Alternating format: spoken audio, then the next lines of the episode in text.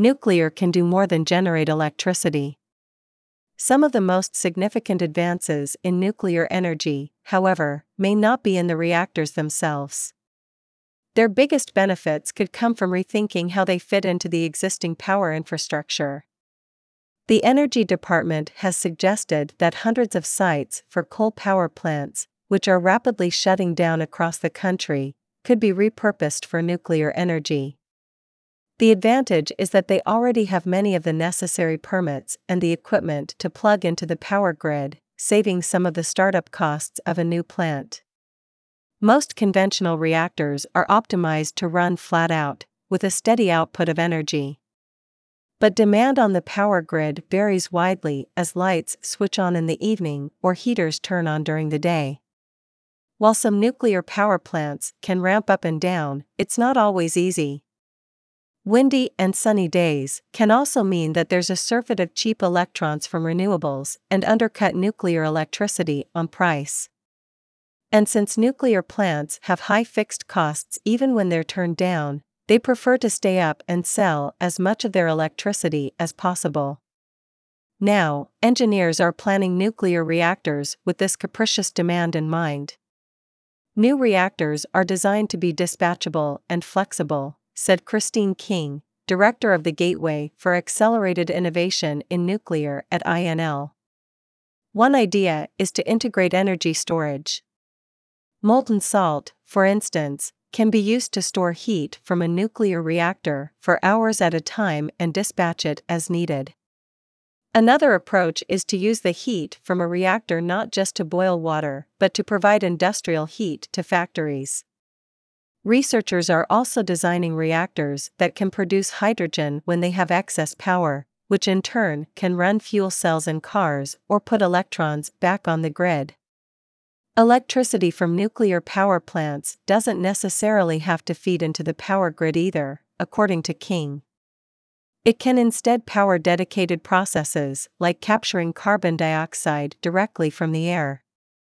Capturing this carbon dioxide is a highly energy intensive process, though, and nuclear could provide the requisite power without making the problem worse. That captured carbon could then serve as a building block for synthetic fuels, particularly for sectors that are hard to electrify, like aviation and shipping. It's hard to build anything these days. The virtues of advanced nuclear reactors are all great in theory. In practice, building anything big is really, really hard. Bent Flyvbjerg, a professor at the IT University of Copenhagen and a professor at the University of Oxford, recently co authored a book called How Big Things Get Done. It examines why so many major infrastructure projects, like high speed trains, IT systems, and even home renovations, run behind schedule and over budget. Often, these problems arise from a failure of planning, inadequate expertise, political pressure, and limited experience. Nuclear energy brings even more unique challenges. One is that the technology itself is evolving, so it's difficult to learn from past efforts to build reactors. Nuclear regulators also build their rules around second generation designs. So, as engineers come up with new ways to split atoms, nuclear observers also have to come up with new standards to make sure they're safe.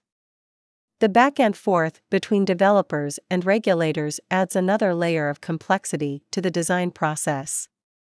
And anytime there's a problem with a nuclear power plant anywhere, regulators step up their scrutiny. Once they had adapted to a certain set of standards, they would be raised because there was a nuclear incident or accident, Flyvbjerg said. Most existing commercial reactors also don't scale up and down easily, so they have to start with bigger, more expensive designs at the outset.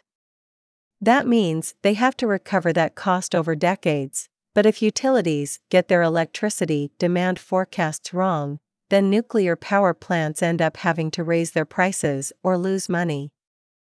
With new reactors being built for the first time, there's little experience to draw on. Builders often encounter unanticipated problems that require more money and resources to fix. The Vogtle plant was nearly six years behind schedule, and its cost was almost double its initial budget of $14 billion, for example. Utilities in South Carolina abandoned a $9 billion effort to build two AP 1000 reactors in 2017. If you're an investor or a public utility, it's enough to grind your molars into dust. Developing fourth generation reactors stands to be an even more expensive, time consuming process.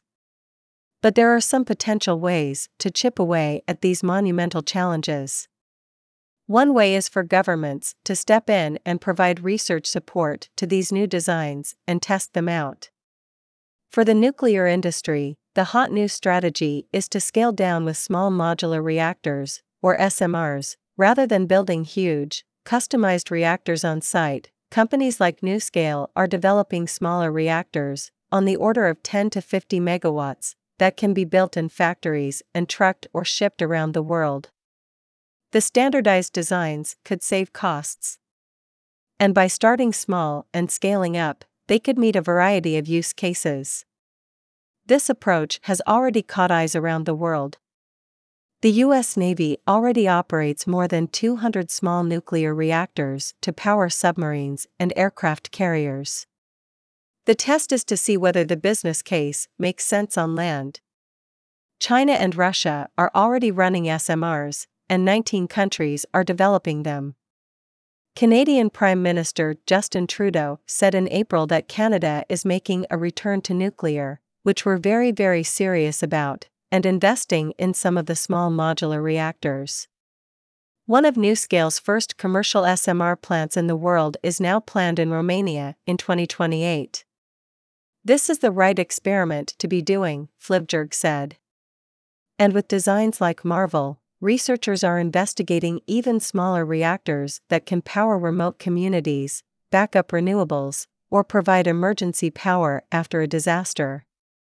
As reactors get smaller, though, the question is how many it will take in order to achieve economies of scale. A lot of learning has to do with how many you build, said Gregory Nemet, a professor at the University of Wisconsin Madison and author of How Solar Energy Became Cheap. Technologies like wind turbines, photovoltaic panels, and lithium ion batteries saw huge price drops in part because it was easy to build a lot of them, so small improvements in performance had big ripple effects.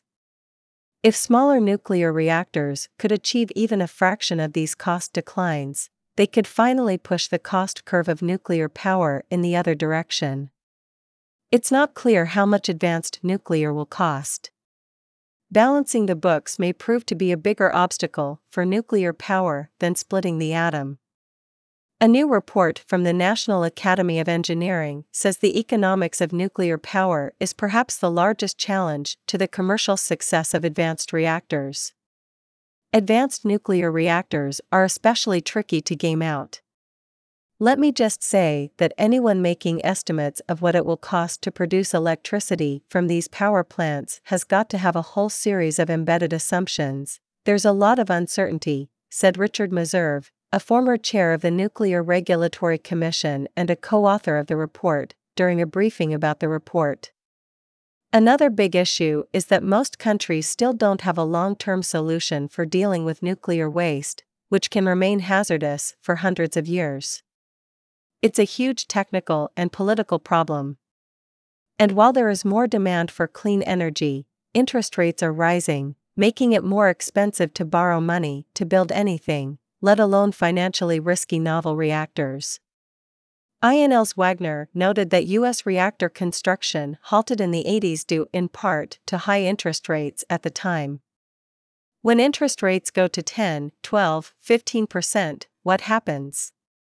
You've got cost overruns, he said. At the same time, the world is about to overrun its carbon budget and overshoot the goal of limiting warming to less than 2.7 degrees Fahrenheit, 1.5 degrees Celsius, this century. The U.S. has now committed to cutting its greenhouse gas emissions in half by 2030 compared to 2005 levels.